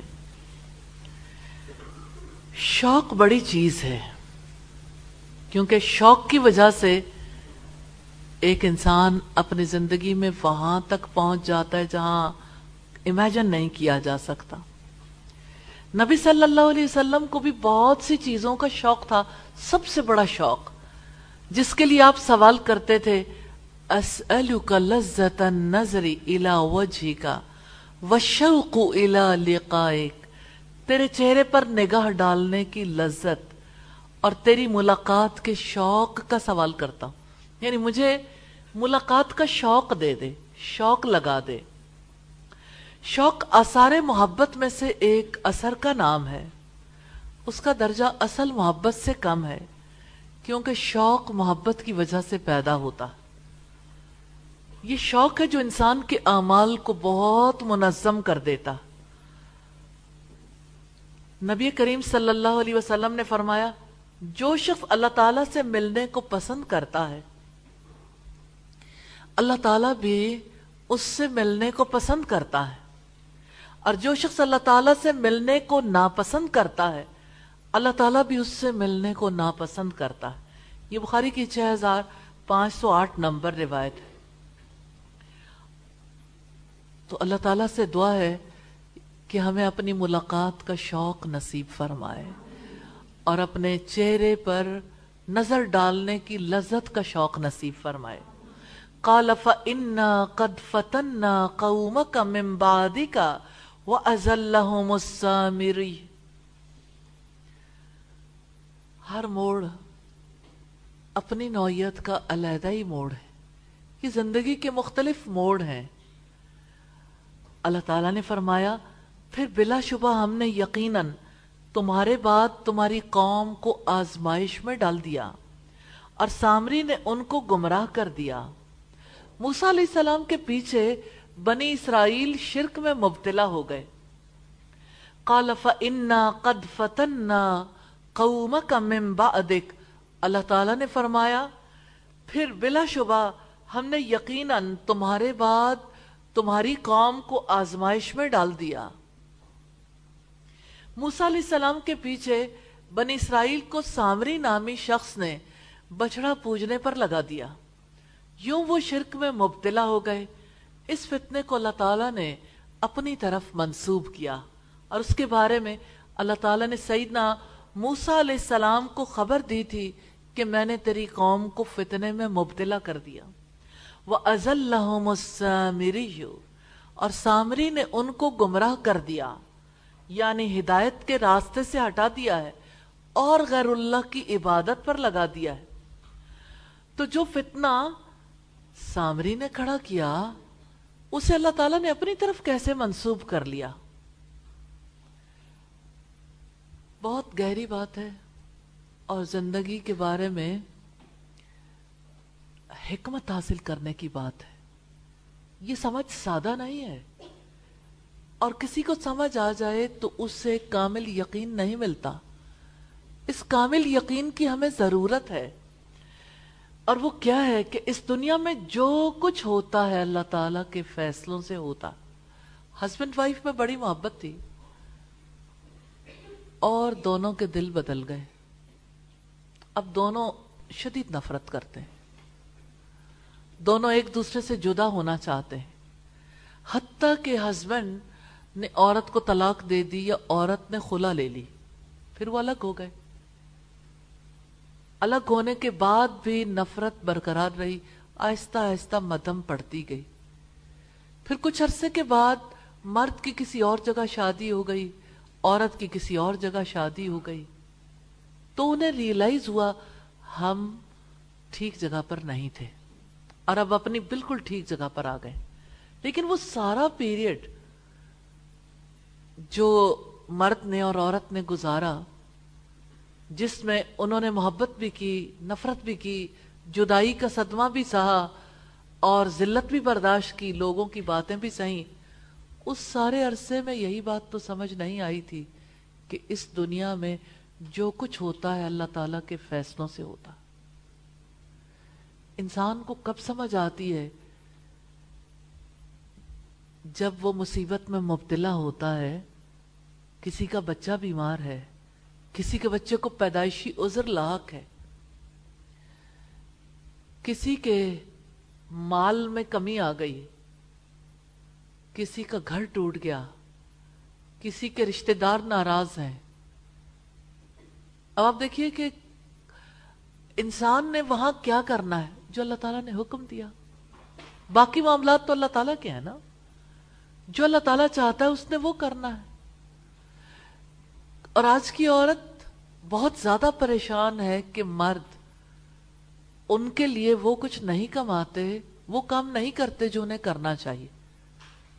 بہت بڑی پاپولیشن ہے جو بے روزگار ہے، یا وہ کام کرنا نہیں چاہتے۔ کہ ویمن امپاورمنٹ کے بعد مردوں نے اپنے آپ کو فارغ کر لیا، اور بہت بڑی تعداد ہے جس کا صدمہ خواتین برداشت کر رہی ہیں۔ تو اگر ایک عورت سمجھتی ہے کہ میرے شوہر کو جس طرح میری رسپانسبلٹی لینی چاہیے تھے، اس نے نہیں لی، تو یہ فیصلہ شوہر کا نہیں ہے۔ اللہ تعالیٰ کا ہے۔ اللہ تعالیٰ مخصوص حالات سے ہر کسی کو گزرواتے ہیں۔ اس کی حکمت کو کوئی انسان نہیں جانتا۔ ایمان کا تقاضا ہے، انسان اس کو اپنے حق میں خیر مان لے۔ اس میں میرے لیے کو خیر ہوگی۔ وہ خیر اپنے وقت پر ظاہر ہو جائے گی۔ لیکن ہوگی خیر۔ اور آپ دیکھیے کہ اللہ تعالی کی طرف سے آزمائش بھی تو ہوتی ہے۔ جب کبھی آزمائش آتی ہے، وہ بھی اللہ تعالیٰ کے فیصلے سے آتی ہے۔ آزمائش امتحان کس کے لیے خوشگوار ہوتا ہے؟ کسی کے لیے بھی نہیں۔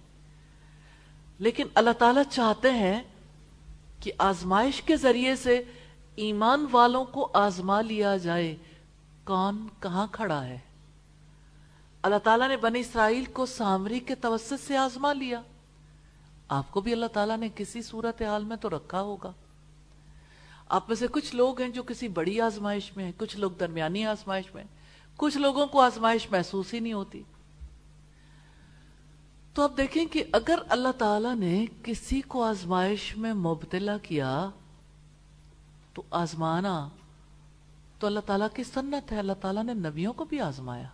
ابراہیم علیہ السلام پر تیس بڑی بڑی آزمائشیں آئی تھیں۔ تو جب اللہ تعالیٰ نے آزمایا، تو اسٹیپ پہڑ لے گیا۔ اللہ تعالیٰ اپنے پیاروں کو آزماتا ہے۔ وہ جن سے محبت کرتا ہے۔ اللہ تعالیٰ جانتا ہے کہ میرا یہ بندہ اس مقام پر نہیں ہے جہاں اسے ہونا چاہیے۔ پھر اس کے لیے ایسے حالات وہ پیدا کر دیتا ہے کہ بندہ ٹھیک اپنے وقت پر اپنی جگہ پر آ جاتا ہے۔ جیسے حضرت موسا علیہ السلام مصر سے نکلے تھے تو پتا نہیں تھا دس سال کے بعد ملاقات ہونی۔ دس سال خدمت کرتے رہے اور بالآخر اللہ تعالی سے ملاقات ہو گئی۔ تو یہ اللہ تعالیٰ کے فیصلے ہیں۔ اللہ تعالیٰ کس طرح سے کسی کو اپنے قابل بناتے ہیں اور این اپنے ٹریک پر لے آتے ہیں۔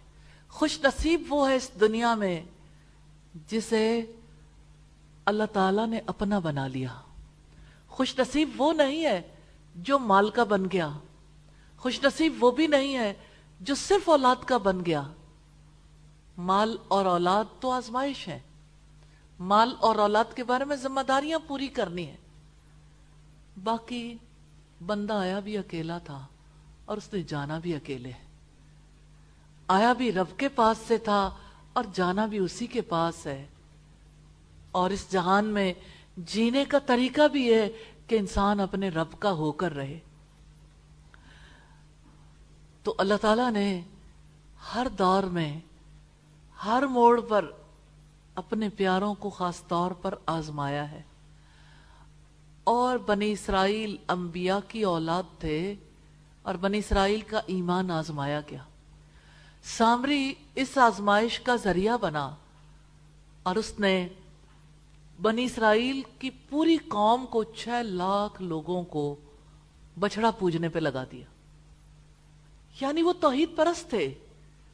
اور کیسے اتنے بڑے انعامات کے بعد حضرت موسا انہیں وہاں سے نکال کر لے جا رہے تھے۔ اور یہ ان کے ساتھ کیا ہوا؟ وہ ایمان ہی نہ رہا۔ ایمان ہی لٹ گیا۔ وہ تو رب کے پاس جا رہے تھے۔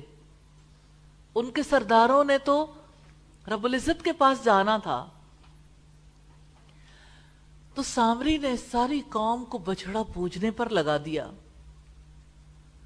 اس نے اللہ تعالی کی مرضی پوری کی۔ پھر سامری مجرم کیسے بن گیا؟ لوگ یہ سوال کرتے ہیں کہ دنیا میں رہتے ہوئے جو کوئی خطا کرتا ہے، غلطی کرتا ہے، مرضی تو اللہ تعالیٰ کی پوری ہو رہی ہے۔ پھر کرنے والا، برائی کرنے والا مجرم کیسے بن جاتا ہے؟ تو سامری کے واقعے سے دیکھیں گے۔ سامری سے اللہ تعالیٰ کا یہ مطالبہ نہیں تھا کہ وہ بچڑا بنا کر اس کی پوجا کروائے۔ جب اس نے بچڑا بنایا، اس کی پوجا کروائی، تو وہ مجرم بن گیا کیونکہ اس نے اللہ تعالیٰ کی نہیں مانی۔ اس نے اپنی فری ول سے، اپنی خواہش سے، اپنی چاہت سے غلط راستے کو اختیار کر لیا۔ تو جب اس نے بچڑا بنایا اور لوگوں کو اس کی پوجا پر لگا دیا، تو وہ مجرم بن گیا۔ وہ چاہتا تو نہ بناتا۔ وہ مجبور نہیں تھا۔ مجبوری میں امتحان نہیں ہوتا۔ اختیار کی آزمائش ہے۔ اس اختیار میں وہ ناکام ہو گیا۔ اور قوم کو بھی اپنے پیچھے لگا لیا۔ آیت نمبر ایٹی سکس ہے۔ اور اب دیکھیے موسا علیہ السلام تور پر گئے ہیں۔ پیچھے قوم سامری کے پیچھے لگ کے بچڑا پوجنے لگ گئی ہے۔ اور موسا علیہ السلام تورات کو لے کر لوٹے ہیں۔ فرجا موسا قومی غزبان اصفا قال یا قومی علم یعیدکم ربکم وعدا حسنا؟ افتال علیکم العہد ام اردتم ان یحل علیکم غزب غزب من ربکم فاخلفتم مویدی تو موسیٰ غزبناک افسوس کرتا ہوا اپنی قوم کی طرف لوٹا۔ اس نے کہا، اے میری قوم کیا تمہارے رب نے تم سے اچھا وعدہ نہیں کیا تھا؟ تو کیا تم پر لمبا زمانہ گزر گیا تھا؟ یا تم چاہتے ہو کہ تم پر تمہارے رب کی طرف سے غزب ٹوٹ پڑے؟ تو تم نے مجھ سے وعدہ خلافی کی۔ سیدنا موسیٰ علیہ السلام غصے میں قوم کی طرف واپس آئے ہیں اور اپنی قوم سے مخاطب ہیں۔ اللہ تعالیٰ نے سیدنا موسیٰ علیہ السلام کو سامری کے فتنے کی اطلاع دے دی تھی، اسی لیے وہ غصے میں لوٹے ورنہ انہیں کیا پتا کہ پیچھے قوم کے ساتھ کیا ہو گیا۔ یہ اللہ تعالیٰ کی دی ہوئی انفارمیشن تھی۔ یا غصے کے لیے لفظ استعمال ہوا اصفا یہ قوم کے مقابلے میں سیدنا موسیٰ علیہ السلام کا رویہ ہے۔ وہ قوم پر غیظ و غضب میں لوٹے تھے۔ اس غصے میں حزن بھی تھا۔ ایمان کے بعد کفر کی طرف پلٹ جانے پر جو حزن اس کو لاحق ہو سکتا ہے جس نے اسلام کا راستہ دکھایا ہو۔ اس کو سیدنا موسیٰ علیہ السلام کی زندگی میں دیکھ سکتے ہیں۔ انہیں غم ہے، انہیں غصہ ہے۔ اسی وجہ سے اصفہ کا لفظ استعمال ہوا، جس میں دونوں چیزیں اکٹھی آ جاتی ہیں۔ سیدہ موسیٰ علیہ السلام نے کہا تھا، قال یا قومی علم یعیدکم ربکم وعدن حسنا؟ اس نے کہا ہے میری قوم، کیا تمہارے رب نے تم سے اچھا وعدہ نہیں کیا تھا؟ یعنی تورات عطا کرنے کا وعدہ، جو ان کے لیے نظام حیات اور شریعت تھی۔ افتال علیکم العہد تو کیا تم پر لمبا زمانہ گزر گیا تھا؟ کیا وعدہ پورا ہونے میں دیر لگ گئی تھی اور میری عدم موجودگی طویل ہو گئی تھی؟ حالانکہ یہ تو بہت تھوڑی سی مدت تھی۔ یہ بہت سے مفسرین کا قول اور اس میں ایک دوسرے معنی کا احتمال بھی ہے۔ وہ یہ کہ کیا عہد نبوت اور رسالت کو زیادہ عرصہ گزر گیا ہے، جس کی وجہ سے تمہارے پاس علم باقی نہ رہا، علم کے تمام آثار مٹ گئے اور تمہارے پاس کوئی خبر نہیں پہنچی، اور طول عہد کی بنا پر آثار نبوت محو ہو گئے تھے۔ یعنی ابھی تو میں تمہیں چھوڑ کے کیا تھا۔ کوئی لمبا زمانہ تھوڑی گزرا تھا۔ اس طرح کیا ایسا تھا کہ آثار رسالت ہی مٹ گئے ہوں؟ اور علم ختم ہو گیا اور جہالت غالب آ گئی اور تم نے غیر اللہ کی عبادت شروع کر دی۔ معاملہ یوں تو نہیں۔ نبوت تمہارے درمیان موجود اور علم قائم ہے، اس لیے یہ عذر قابل قبول نہیں۔ ام اردتم ان یحل علیکم غضب من ربکم یا تم چاہتے ہو کہ تم پر تمہارے رب کی طرف سے غضب ٹوٹ پڑے؟ یعنی تم نے میرا انتظار نہیں کیا، اللہ تعالیٰ کے غضب کو آواز دی، تم نے بچڑے کو پوجا اور کفر کیا۔ فَأَخْلَفْتُمْ مَوِّدِي پھر تم نے میرے وعدے کی خلاف ورزی کی۔ تم نے میرا انتظار نہ کیا اور ہارون کا احترام نہ کیا۔ بنی اسرائیل نے سیدہ موسیٰ علیہ السلام سے تور کی واپسی تک اطاعت کا وعدہ کیا تھا۔ آیت نمبر 87 ہے قَالُوا مَا أَخْلَفْنَا مَوْعِدَكَ بِمَلْكِنَا وَلَكِنَّا حُمِّلْنَا أَوْزَارًا مِّن زِينَةِ الْقَوْمِ فَقَزَفْنَاهَا فَقَزَالِكَ الْقَسَّامِرِيُّ انہوں نے کہا، ہم نے اپنے اختیار سے آپ کے ساتھ وعدہ خلافی نہیں کی، بلکہ قوم کے زیورات کے بوجھ ہم پر لاد دیے گئے، تو ہم نے انہیں پھینک دیا، پھر اسی طرح سامری نے بھی کچھ کر ڈالا۔ بڑا لائٹلی بیان کیا کہ کوئی نہیں، ایسی تو کوئی بات نہیں تھی۔ ہمارے پاس زیور زیادہ تھے، ہم بوجھل ہو گئے، تو ہم نے زیور پھینکے۔ تو سامری نے بھی اس کا کچھ کر لیا، بس بات تو صرف اتنی ہی تھی۔ یعنی شرک انہوں نے اتنا لائٹلی بیان کیا جیسے ہماری سوسائٹی میں اللہ تعالیٰ کی کوئی بھی حد ٹوٹے تو اس کو لائٹلی بیان کیا جاتا ہے کہ کوئی نہیں، بچے ہیں، ایسا ہو ہی جاتا ہے، وغیرہ وغیرہ۔ تو بنی اسرائیل نے وعدہ خلافی کا سبب بتا دیا۔ کالو ماخلف نہ معید کبھی ملکی انہوں نے کہا، ہم نے اپنے اختیار سے آپ کے ساتھ وعدہ خلافی نہیں کی۔ سیدہ موسیٰ علیہ السلام نے جب اپنی قوم کو بیدار کرنے کی کوشش کی، تو انہوں نے عجیب وزرو کیا کہ ہمارا اختیار نہیں تھا۔ یہ بے اختیاری والا معاملہ تھا۔ ہم سے یوں ہی وعدہ خلافی ہو گئی، جان بوجھ کے نہیں کی۔ وَلَكِنَّا حُمِّلْنَا أَوْزَارًا مِّن زِينَةِ الْقَوْمِ فَقَزَفْنَاهَا بلکہ قوم کے زیورات کے بوجھ ہم پر لاد دیے گئے، تو ہم نے انہیں پھینک دیا۔ انہوں نے موسیٰ علیہ السلام سے کہا کہ ان سے یہ کام جان بوجھ کر اپنے اختیار سے سرزد نہیں ہوا، بلکہ سبب یہ تھا کہ زیورات کے گناہ سے جو ہمارے پاس تھے بچنا چاہتے تھے۔ اہل تفسیر ذکر کرتے ہیں کہ بنی اسرائیل نے مصر سے نکلنے سے پہلے قبطیوں سے زیورات وغیرہ مستار لیے تھے۔ مصر سے نکلتے وقت وہ زیورات بھی ساتھ لے آئے۔ وہاں سے نکل کر انہوں نے وہ زیورات پھینک دیے۔ جب موسیٰ علیہ السلام چلے گئے، انہوں نے وہ زیورات اکٹھے کر لیے۔ سیدہ موسیٰ علیہ السلام کی واپسی پر اس کے بارے میں ان سے رجوع کریں۔ بن اسرائیل کے لیے یہ زیورات جائز نہیں تھے۔ اس لیے انہوں نے اس سے جمع کر کے گڑھے میں ڈال دیا۔ عموماً مفسرین نے لکھا کہ یہ زیور بن اسرائیل کی عورتوں نے کسی تقریب کے موقع پر قبطیوں کی عورتوں سے مستعار لیے تھے اور بعد میں واپس نہیں کیے تھے۔ بعض کہتے ہیں کہ جب فرعون اور اس کے لشکر والے سمندر میں غرق ہو گئے اور ان کی لاشیں کناروں پر تیرتی ہوئی آئیں، تو بنی اسرائیل نے ان کے زیور اتار لیے۔ واللہ عالم۔ بہرحال ان کے پاس زیور تھے۔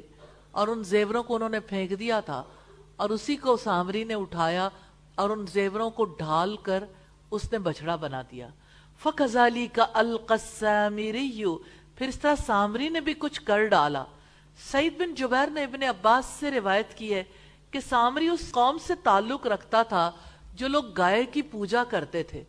پھر وہ بنی اسرائیل میں داخل ہو گیا۔ اس نے اپنے اسلام کو ان پر ظاہر کیا۔ لیکن گائے کی محبت پر قائم رہا۔ پھر اللہ تعالیٰ نے بنی اسرائیل کو اس کے ذریعے سے آزمائش میں مبتلا کیا اور ان کی آنکھوں کے سامنے یہ سب کچھ دکھا دیا۔ یہاں ایک بات جو ہے وہ توجہ طلب ہے۔ جو کافروں کے مال سے متعلق ہے۔ کفار کا مال مسلمان کے لیے کس صورت میں حلال ہے؟ آج تو یہ بات عجیب لگتی ہے کیونکہ مال غنیمت مسلمانوں کے لیے حلال ہے۔ لیکن یہ قانون شریعت اسلام سے پہلے نہیں تھا۔ اس کو کافروں کے قبضے سے نکال لینا تو جائز تھا، مگر مسلمانوں کے لیے اس کا استعمال، اس سے نفع اٹھانا حلال نہیں تھا۔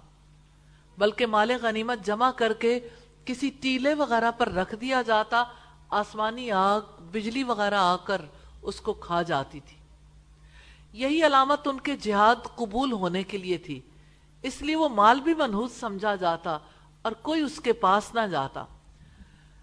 اور نبی صلی اللہ علیہ وسلم کو جو شریعت دی گئی، مال غنیمت کو سب کے لیے حلال کر دیا گیا۔ تو بنی اسرائیل کے لیے حلال نہیں تھا، مسلمانوں کے لیے حلال ہے۔ صحیح مسلم کی حدیث میں اس کی وضاحت ہے۔ اس قاعدے کے اعتبار سے بنی اسرائیل کے قبضے میں آیا ہوا مال جو قوم فرعون سے لیا تھا۔ مال غنیمت کے حکم میں قرار دیا جائے تب بھی اس کا استعمال ان کے لیے جائز نہیں تھا۔ اسی وجہ سے اس مال کو بوجھ کے لفظ سے، اوزار کے لفظ سے تعبیر کیا گیا۔ اور سیدنا ہارون علیہ السلام کے حکم سے اس کو ایک گڑھے میں ڈال دیا گیا۔ واقع ہجرت میں رسول اللہ نے جب مدینہ طیبہ جانے کا قصد فرما لیا اور آپ کے پاس عرب کے کفار کی بہت سی امانتیں رکھی تھیں، کیونکہ سارا عرب آپ کو امانت دار یقین کرتا اور امین کے لفظ سے خطاب کرتا تھا، تو رسول اللہ نے ان کی امانتوں کو واپس کرنے کا اتنا اہتمام فرمایا کہ سیدنا علی کے سپرد کر کے اب ان کو اپنے پیچھے چھوڑ دیا اور حکم دیا، جس جس کی امانت ہے اس کو واپس کر دی جائے۔ آپ اس سے فارغ ہو کر ہجرت کریں۔ اس مال کو رسول اللہ نے مال غنیمت کے تحت قرار نہیں دیا۔ انڈرسٹینڈنگ ہو جاتی ہے نا۔ کافروں کا مال ہے، غیر قوم ہے اور دشمنی ہے۔ اس کے باوجود امانت امانت ہے۔ اگر یہ مسلمانوں کا حق ہوتا تو کافروں کو واپس کرنے کا کوئی سوال ہی نہیں تھا۔ فَأَخْرَجَ لَهُمْ عِجْلًا جَسَدَ اللَّهُ خُوَارٌ۔ فَقَالُوا هَذَا إِلَاهُكُمْ وَإِلَاهُ مُوسَى۔ فَنَسِيَا پس اس نے ان کے لیے ایک بچڑا نکالا، جس کے لیے جسم تھا، جس کی بیل کی سی آواز تھی۔ پھر لوگوں نے کہا کہ یہ ہے تمہارا اور موسا کا معبود، سو وہ بھول گیا۔ سامری نے سونے کا بچڑا بنا لیا۔ جس کے لیے جسم تھا یعنی ایسا نہیں تھا کہ وہ صرف ایک تصویر ہو، مجسمہ بنایا اور اس کے اندر سے بیل کی آواز بھی آتی تھی۔ سیدنا ابن عباس فرماتے ہیں، سیدنا ہارون علیہ السلام سامری کے پاس گئے وہ بشرا بنا رہا تھا، پوچھا، کیا چیز بنا رہے ہو؟ بولا، وہ چیز بنا رہا ہوں جو نہ نفع پہنچا سکتی ہے، نہ نقصان. آپ نے دعا فرمائی کہ اللہ اس کے دل کی مراد پوری فرما دے۔ یہ دعا کر کے آپ تشریف لے گئے۔ ادھر سامری نے دعا مانگی، اللہ، میں تجھ سے سوال کرتا ہوں کہ یہ بولے بھی۔ چنانچہ وہ آوازیں بھی نکالنے لگا۔ اب اس کی پرستی شروع ہو گئی۔ جب وہ آواز نکالتا تو لوگ اس کے آگے سجدے میں گر جاتے۔ پھر جب دوبارہ آواز نکالتا تو سر اٹھا لیتے۔ تفسیر ابن ابی حاتم کی روایت ہے۔ سدی کہتے ہیں، سامری نے مٹی اٹھائی تھی۔ یہ جبریل علیہ السلام کے گھوڑے کے قدموں کی مٹی تھی۔ پھر موسیٰ علیہ السلام تو چلے گئے، سیدنا ہارون علیہ السلام پیچھے رہ گئے۔ اور یہ تیس سے چالیس راتوں کا وقت تھا۔ سیدنا ہارون علیہ السلام نے ان سے کہا، اے بنی اسرائیل، یقیناً مال غنیمت تمہارے لیے حلال نہیں ہے اور قبطیوں کے زیورات یقیناً مال غنیمت ہیں، تو تم ان سب کو جمع کرو گڑا کھودو، انہیں دفن کر دو۔ پھر جب موسا علیہ السلام آئیں گے، اگر وہ حلال قرار دیں تو انہیں لے لینا۔ پھر انہوں نے ان زیورات کو ایک گڑے میں جمع کر دیا، پھر سامری آیا اور ان کو لے گیا۔ پھر اس نے ان زیورات سے بچڑا نکالا جس میں سے گائے کی سی آواز آتی تھی۔ جب زیورات جمع ہو گئے تو سامری نے ایک مٹی کی مٹھی اٹھائی، پھر اسے پھینکا تو وہ بچڑا بن گیا جس سے آواز بھی آتی تھی۔ فقالو حضا الہکم و الہ موسا فنسیا پھر لوگوں نے کہا کہ یہ ہے تمہارا معبود اور موسا کا معبود، سو وہ بھول گیا۔ بنی اسرائیل نے کہا موسا تو اپنے رب کو تلاش کرنے گیا ہے اور وہ یہاں موجود ہے۔ جانا تو سب نے تھا رب کی تلاش میں، رب کے در پر۔ پھر انہوں نے کہا موسا بھول گیا موسا کو پتا نہیں چلا۔ فنسیا سو وہ بھول گیا۔ گمراہ لوگوں نے کہا کہ موسا اپنے اس معبود کو بھول کر تور پر معبود کی تلاش میں گئے۔ حالانکہ معبود تو یہی موجود ہے۔ اس بارے میں اہل تعویل نے بڑا اختلاف کیا ہے۔ بھولنے کا مطلب یہ ہے کہ سیدنا موسا علیہ السلام نے دین کو چھوڑ دیا یعنی اسلام کو ترک کر دیا، اسلام کو بھول گئے، اور گویا انہوں نے بچڑے کی پرستش کو اسلام بنانے کی کوشش کی کہ یہ تھا تمہارا اصل طریقہ جس کو موسا نے بھلا دیا۔ اور کہا یہ جاتا ہے کہ سامری اسلامی فرائض بھول گیا تھا، انہیں چھوڑ بیٹھا تھا۔ بن اسرائیل نے سیدنا موسا علیہ السلام پر الزام لگایا کہ وہ اپنے رب سے رابطہ نہیں رکھتے تھے۔ اس کی وجہ سے بنی اسرائیل راستہ بھول گئے اور وہ رب تک پہنچ نہیں پائے۔ چالیس برس تک ان صحراؤں میں گھومتے رہے تھے۔ یہ نتیجہ نکلا تھا حضرت موسا پر الزام کا۔ وہ نسل صحرا سے نکل ہی نہیں سکی، منزل تک جا ہی نہیں سکی۔ صحراؤں میں ان کی نئی پود پیدا ہوئی، پل بڑھ کر جوان ہوئی۔ ان کے اندر اخلاص اور ایمان آیا۔ وہ وہاں سے نکل کر گئے اور انہوں نے اللہ تعالیٰ کی رضا کے لیے جہاد کیا۔ اور یوں بنی اسرائیل کی نئی نسل کو غلامی سے نجات ملی۔ لیکن غلام کسی قابل نہ رہے۔ افلا یرونا اللہ یرجیو الیہم قولا ولا یملک لهم ذرا ولا نفع۔ تو کیا وہ دیکھتے نہیں تھے کہ نہ وہ ان کی بات کا جواب دیتا ہے اور نہ کسی، نہ ان کے کسی نقصان کا اختیار رکھتا ہے اور نہ کسی نفع کا۔ اللہ تعالیٰ نے بنی اسرائیل کی جہالت اور نادانی کو واضح فرمایا۔ سوال کیا ہے، افلا یرونا تو کیا وہ دیکھتے نہیں؟ کیا وہ بچڑے پر غور و فکر نہیں کرتے؟ اللہ یرجو الیہم قولا، نہ ان کی بات کا جواب دیتا ہے، ان سے کلام نہیں کر سکتا۔ نہ نفع دے سکتا ہے، نہ نقصان۔ ولا یملک لہم ذرا ولا نفع نہ ان کے کسی نقصان کا اختیار رکھتا ہے، نہ کسی نفع کا۔ اللہ تعالیٰ نے فرمایا، ان کی عقل کیسے اندھی ہو گئی؟ کہ انہیں یہ بھی نظر نہیں آتا کہ وہ ان کی کسی بات کا جواب نہیں دیتا، نہ ان کے نفع و نقصان کا کچھ بھی اختیار رکھتا۔ یعنی زندہ ہوتا تو ان کی بات کو سن کر حیوانوں کی طرح ہی جواب دے دیتا۔ لیکن یہ تو حیوانیت کے درجے سے بھی گرا ہوا ہے۔ نہ ہل چل آتا ہے، نہ چکی پیستا ہے، نہ کوئی اور نفع دے سکتا ہے۔ اس طرح اللہ تعالیٰ نے شعور کو جھنجھوڑا ہے کہ جو نہ نفع پہنچانے کی قدرت رکھتا ہو، نہ نقصان پہنچانے کی، نہ نقصان سے بچانے کی، وہ معبود کیسے ہو سکتا ہے؟ معبود تو وہی ہو سکتا ہے جو ہر ایک کی فریاد سنے، ہر ایک کی حاجات پوری کرے جو نفع اور نقصان پر قادر ہو۔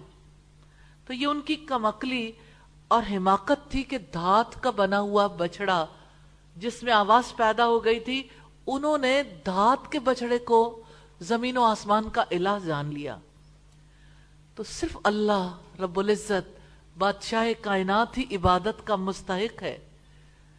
جس کا کلام بھی کامل، جس کے افعال بھی کامل اور جو ناقص ہے وہ عبادت کا حق نہیں رکھتا۔ تو اللہ تعالیٰ ہی نفع و نقصان پہنچانے والا ہے، اس لیے اللہ تعالیٰ ہی کی طرف رجوع کرو۔ یہ تھا رکو نمبر تیرہ۔